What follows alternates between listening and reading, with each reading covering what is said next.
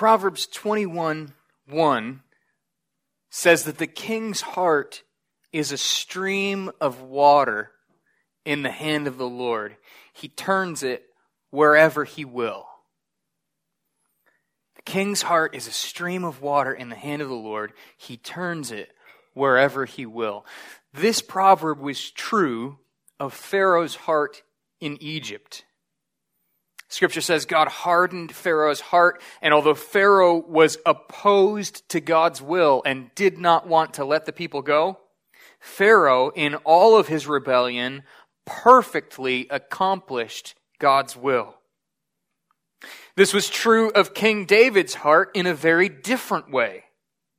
King David was a man after God's own heart, and you see how he sought to honor the Lord and obey his commandments, and how when David sinned, he repented with tears. And you can read about those tears and David's longing to please the Lord in the many Psalms that David left us, the prayers that he prayed as the king of Israel who wanted to be devoted to the Lord. This proverb was true of King Nebuchadnezzar. If you read the Old Testament, the end of the book of Second Kings, and if you read the book of Daniel, you see how God led King Nebuchadnezzar to destroy Jerusalem.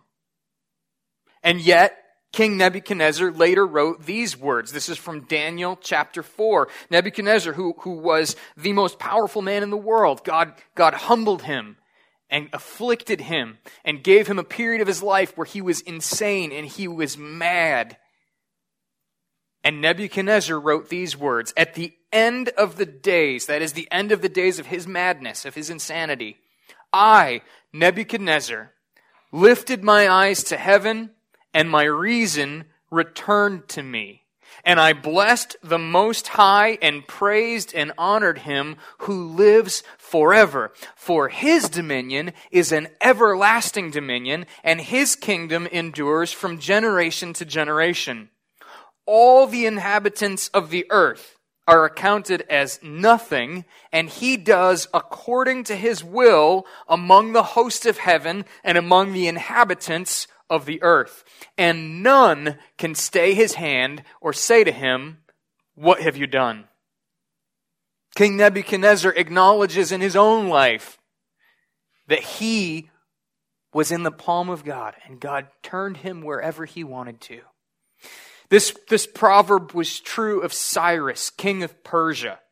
Ezra chapter 1 verse 1 says, In the first year of Cyrus, king of Persia, that the word of the Lord by the mouth of Jeremiah might be fulfilled, the Lord stirred up the spirit of Cyrus, king of Persia, to send the exiles back to Jerusalem, to keep all of the promises that God made through his prophets says that God stirred in the heart of a king who didn't even believe in the Lord. It was true of Artaxerxes. Roughly 14 years later, after Cyrus initially allowed some to return, King Artaxerxes not only permitted more people to return to the land, but he financed the rebuilding of Jerusalem's wall because God moved in his heart to do so. And you see Ezra and you see the people praising God for his kindness and generosity to work in the heart of a king who did not even believe. So you see again and again, the king's heart is a stream of water in the hand of the Lord. He turns it wherever he will. Luke as you know where we're, where we're at, has been showing from the beginning of his book that Almighty God is at work. He has shown an old barren woman giving birth to the prophet John. He has begun to speak to his people after 400 years of silence. And you read how the Virgin Mary conceived the Savior. And today, in Luke chapter 2, Luke shows us how Caesar Augustus, the emperor of the Roman world, was just like a stream of water in God's hand, and God turned it wherever he wanted to. Read with me Luke 2, verses 1 through 7. Scripture says, In those days, a decree went out from Caesar Augustus that all the world should be registered. This was the first registration when Quirinius was governor of Syria. And all went to be registered, each to his own town. And Joseph also went up from Galilee, from the town of Nazareth to Judea, to the city of David, which is called Bethlehem, because he was of the house and lineage of David, to be registered with Mary, his betrothed, who was with child. And while they were there, the time came for her to give birth. And she gave birth to her firstborn son, and wrapped him in swaddling clothes and laid him in a manger because there was no place for them in the inn. In the beginning of chapter 2, we begin to see that, that God is moving the whole Roman Empire as baby Jesus is about to be born. And, and you may remember Mary's song in chapter 1. You remember when, when the angel appears to Mary and, and Mary finds out that she is going to give birth to the Messiah, and she humbly submits to the will of God. And, and she, she goes and visits her cousin, and her, her cousin says, Blessed is she who believed that there would be a fulfillment of what was spoken to her from the Lord. And so both Elizabeth and Mary are believing the visions that they've seen. They believe that God is at work. And Mary bursts into a song of praise. And, and maybe she, she wrote this as she was walking to visit her cousin. Uh, we don't really know, but, but she begins to praise the God who does this crazy, miraculous thing that would have been so enormously difficult for her. And I just want to highlight one verse that she says very specifically because it seems so odd in the context. Mary says, God has brought down the mighty from their thrones and exalted those of humble estate.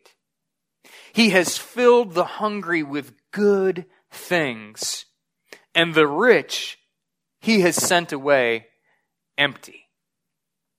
Mary is praising God that the salvation that God offers is not one more perk that the rich and the powerful get to add to their collection. But the salvation that God brings fills those who are hungry, those who do not have enough, those who are poor, those who are needy. This is why Jesus said, Blessed are the poor, because God's salvation is for them and for all who look for his coming, who, who look for the Savior, Jesus. You might wonder why some of the details that Luke is giving us about the birth of the Lord are, are important. Why does it matter? Well, well partly, partly Luke is a historian. He wants you to know that this really happened. And he's giving you a specific place. And he's telling you exactly where it happened. And he's giving you a specific time. And he's telling you exactly when it happened. The things that we believe are not inspirational stories that, that make us feel better about life. The things that we believe happened in history. And all of our hope is pinned on the baby Jesus being born just as Luke described. So that one day he would grow up and die and rise from the dead so that all of us could have peace with God. Luke is telling you these details because he's telling you this happened. This is history. But not only that, Angela just read from, from the book of Micah just a few verses about how the prophet Micah said very specifically that the Messiah would be born in Bethlehem. This is something Jesus has no control over. He can't, he can't, as a little infant, tell his mommy where to go or what to do. But God, in the most incredible way, through an edict from a non believing emperor, moves the family of Mary and Joseph and little baby Jesus before he's even born to exactly the place that Micah had prophesied about over 400 years before baby Jesus was born. And he is showing that God moves earthly kings to bring about his divine providence. And the irony is, Caesar can give commands that put the entire Roman world in motion. But God moves his heart, and his throne is ultimately nothing before God because the king, the real king, is about to be born in a stable in Bethlehem, and Caesar has no idea. Luke is reminding us in this little passage that Jesus is the son of David, and as such, he is heir to David's throne, and his earthly beginnings are very humble, but he will be exalted. Scripture says in the book of Philippians, one day every knee will bow, including Caesar's, and every tongue will confess that Jesus Christ is Lord to the glory of God the Father. That day is coming. The day when the humble will be exalted. And the first time Jesus comes, he comes in meekness and in humility. And most people have no idea who he is and what he's doing. But the next time he comes, he will be exalted and all people will see who he is and know what he's done. But while Caesar has no idea, just like, do you remember when I said that, that Zechariah and Elizabeth and the joy that they have with a little baby, when they had no hope of having children of their own, their joy and the blessing of their family is just a little taste. It's just a little flavor of the blessing of being in God's kingdom. God's kingdom's not here yet, but He's giving you a hint of what it will be like. Just like that, what you see here is that God exalts the humble. And today there are many humble people who are not exalted. There are many broken people who are in incredible pain. But what we are about to see is a little taste. It's a little foreshadow of what will be true in Christ. And my prayer today is that it gives you hope. So we've, we've seen that, that Caesar, although he seems to be in control, ultimately is of no significance and so those, those who are mighty will be brought low. Now let's look at the next few verses and see how God exalts the humble. Look with me at verse 8. It says, In the same region, there were shepherds out in the field, keeping watch over their flock by night. And an angel of the Lord appeared to them, and the glory of the Lord shone around them, and they were filled with great fear. And the angel said to them, Fear not, for behold, I bring you good news of great joy that will be for all the people. For unto you is born this day in the city of David a Savior who is Christ the Lord. And this will be a sign for you. You will find a baby wrapped in swaddling clothes and lying in a manger. And suddenly there was with the angel a multitude of the heavenly host praising God and saying, Glory to God in the highest and on earth peace among those with whom he is pleased. You find God beginning to exalt the humble in the way he announces this royal birth to the humblest of people. The shepherds are humble people, especially when compared with Caesar. You're, you're not going to find Caesar losing sleep out in a field somewhere, making sure a bunch of sheep are safe. That's not how the world works. Caesar is in a palace having people feed him grapes.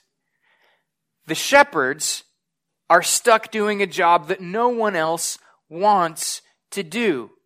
It is thankless work, and yet we, we don't know for certain, but if you look at Elizabeth and Zechariah, and if you look at Mary and the people that God is choosing to announce this to, and if you look at the reaction that these shepherds have, it seems that they also are the type of people who are hungry. They are the type of people who are longing for God to work. They want God to save his people. And so what you find is there's no royal fanfare in Rome. No one in power cares at all that this baby, who seems of no significance, has been born. But God sends angels to the humblest of people to announce the royal birth, and they have real hope. But they don't start with hope.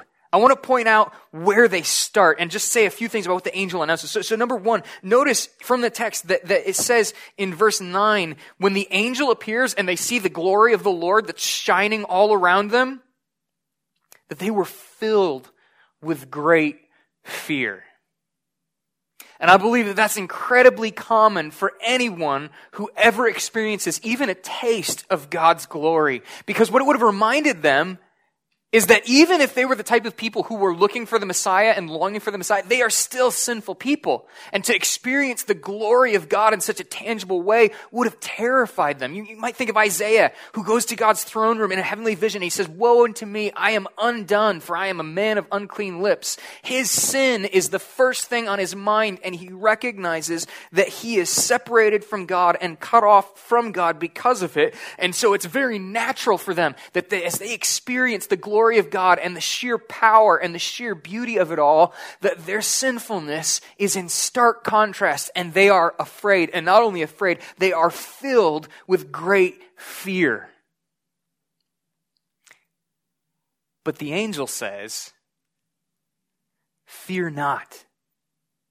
For behold, I bring you good news of great joy that will be for all people.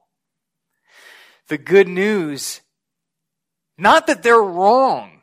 Their sin is deadly. But the good news is that there is a Savior who will save them from the consequences of their sin. And so you see a few things that the angel said. And number one, notice what the angel calls Jesus. He says, Unto you is born this day in the city of David a Savior who is Christ the Lord. Now, I believe Luke is a great writer. He wants us to remember all the things that he has said about John in chapter 1.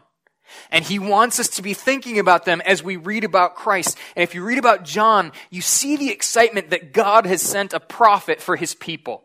And you might remember we need to hear from God we need God to speak from us so that we know what is true. And after 400 years of silence, when God had not sent a prophet, the announcement that a prophet was here, that a prophet was coming, was big news. It was profoundly encouraging. It was hope. But it's nothing compared to the announcement of the Savior who is Christ the Lord. So John's announcement is good and beautiful, but it is just the beginning of what God is doing. Not only is there a prophet, there is a Savior who is Christ the Lord. See, a prophet can tell you what God says. And a prophet can invite you to believe, and a prophet can invite you to repent, but a prophet cannot save you.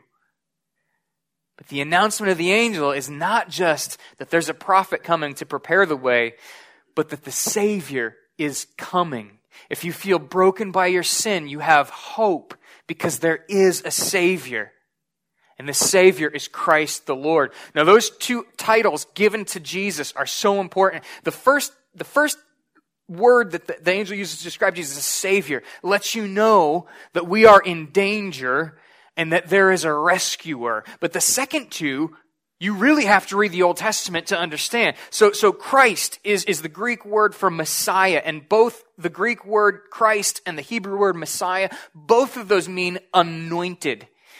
And anointed in the Old Testament, it really lets you know that God is with a person in a special and a particular way. So priests were anointed. You may remember that from when we went through Exodus. Priests are anointed and consecrated and cleansed so that they can serve the Lord in the temple. And they represent God to the people and the people to God. And their anointing sets them apart from everyone else. So priests are anointed kings are also anointed. And God is saying when, when someone like Samuel, a prophet, anointed King David, that this is the one that I am giving authority to rule. And he speaks for me with my authority. And so both prophets and priests are anointed. And then as you read about the Messiah throughout the Old Testament, you find that the Messiah will be both a prophet and a priest and that those two things come together so that when the angel announces that the Christ has come, he's saying, this is the one that God is giving authority to rule. And this is the one who will represent his people perfectly. And he is anointed as God's chosen Messiah to be a prophet, to be a priest, and to be a king. And so this news is that the Savior is able to save because he has God's anointing on him. He is the one that the whole Old Testament has been promising and moving towards. And not only is he the Savior, and not only he is, is he the Christ, but he is the Lord. Now, Lord is, is a word that I think we often think of really only in connection with Christ, or, or, maybe we sometimes say, you know, good Lord. It's, it's like a soft, sort of almost acceptable way of, of using a, a, kind of uh, like a swear word. The reality is, Lord is the word that is used for God all through the Old Testament. If you look at your Bibles, and this is true of almost every English Bible, sometimes you'll see the word Lord in little capital letters and what that's doing is it's substituting for the name Yahweh that Jews felt was so holy they were afraid to abuse it and to say it in a wrong way. And so instead, they would say in Greek the word Lord. So as, as the, the Old Testament is translated into Greek, Every time you see the word Yahweh, the word Lord is used. And then later, as we look at, at, our English translations, we follow that tradition. So you'll see over and over and over again, Lord, Lord, Lord always refers to Yahweh. And the angel is saying, this little baby that's about to be born is the Savior. He, he will rescue you. He is the Christ. He is anointed by God and he is the Lord. He is not just another person. He is God the arrival of that kind of person might be somewhat terrifying. You and I are lawbreakers. It's, it, how do you feel when you're driving 10 past the speed limit and you pass a police officer? You don't thank God for law enforcement.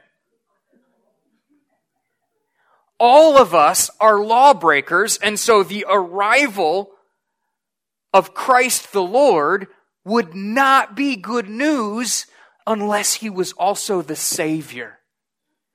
So he fills us with incredible hope because he is the Savior who is Christ the Lord. And that's why the angel says to them so clearly, Glory to God on the highest, and on earth, peace among those with whom he is pleased. He does not come as a king to kill rebels. He comes as a savior to save sinners.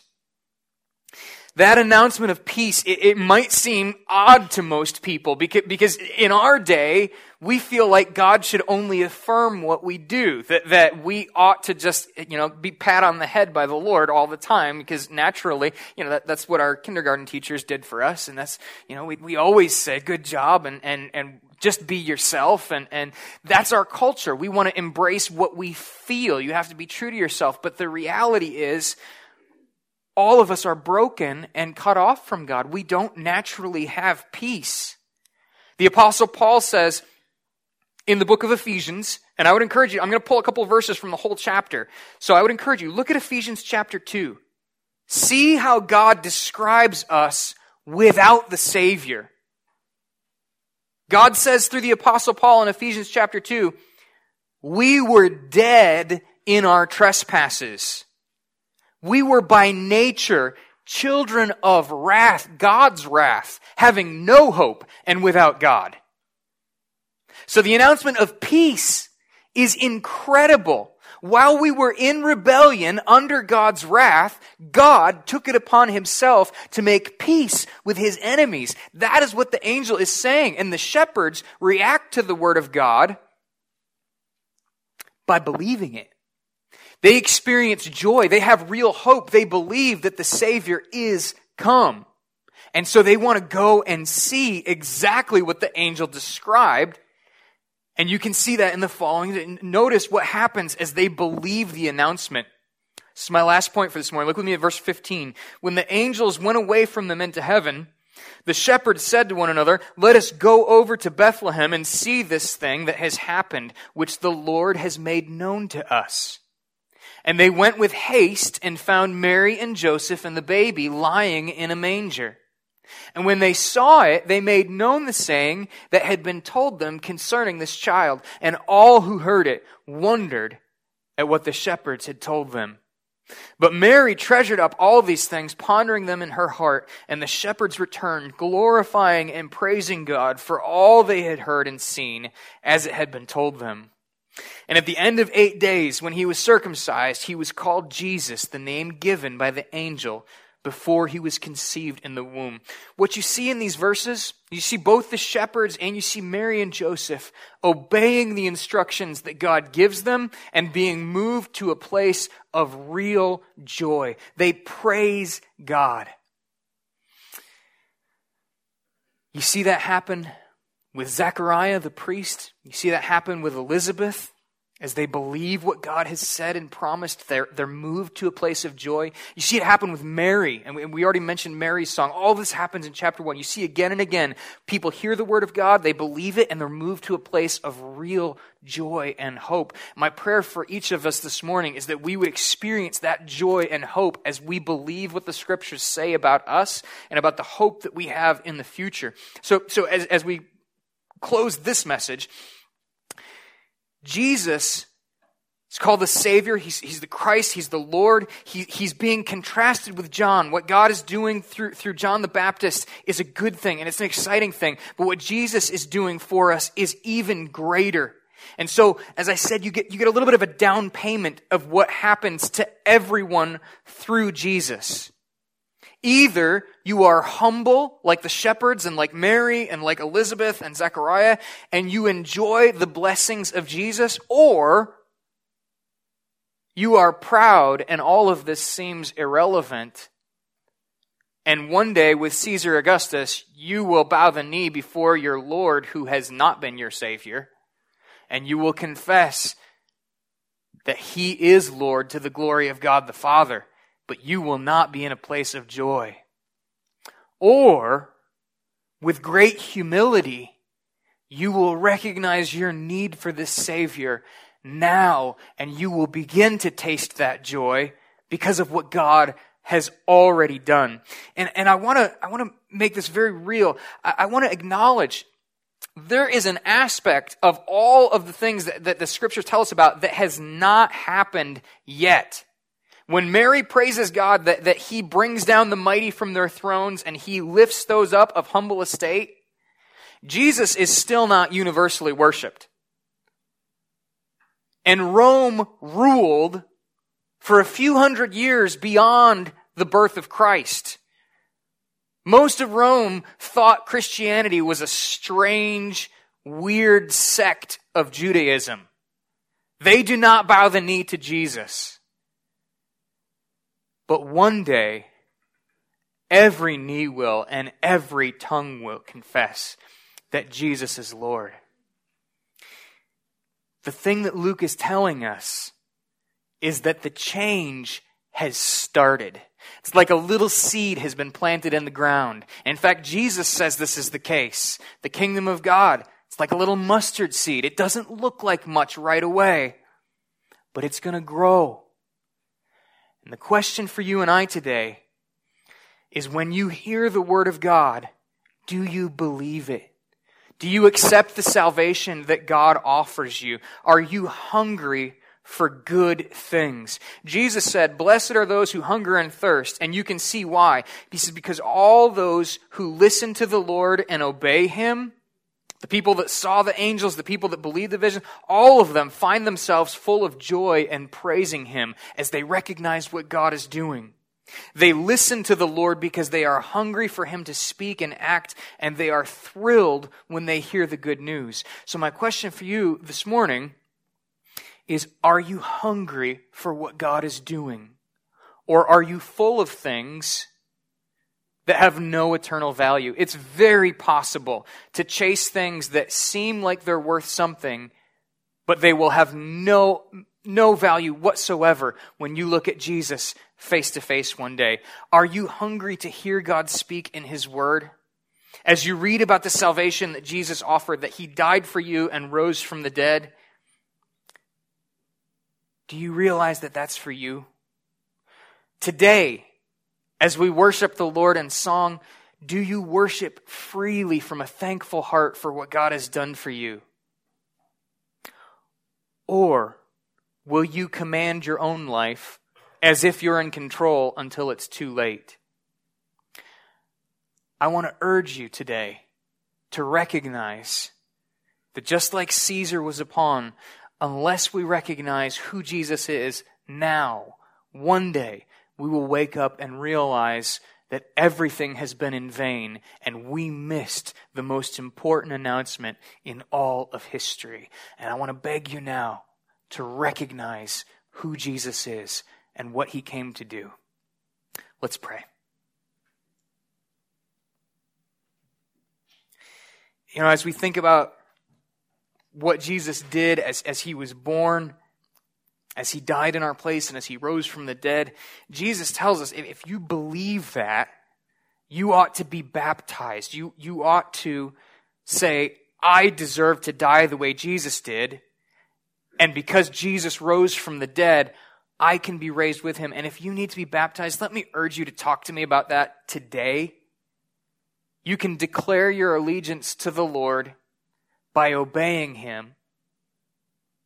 And if you're a believer this morning already, let me challenge you to be living for the Lord now, to live your life in the reality that King Jesus is on a throne now. Make sure you're ready to see him face to face. Father in heaven, I want to ask you now to humble our proud hearts. Father, we want to glorify you, and, and, and, we probably don't want to as much as we should. And we confess that, that we are selfish and want to do things that are not glorifying to you. We ask for your forgiveness, and we pray that you would humble us no matter the cost. We want to submit to you today in every way, just as Jesus did and we ask for your help. We want to rejoice at what you are doing through Jesus. We pray that you would do this in us. In Jesus' name, amen.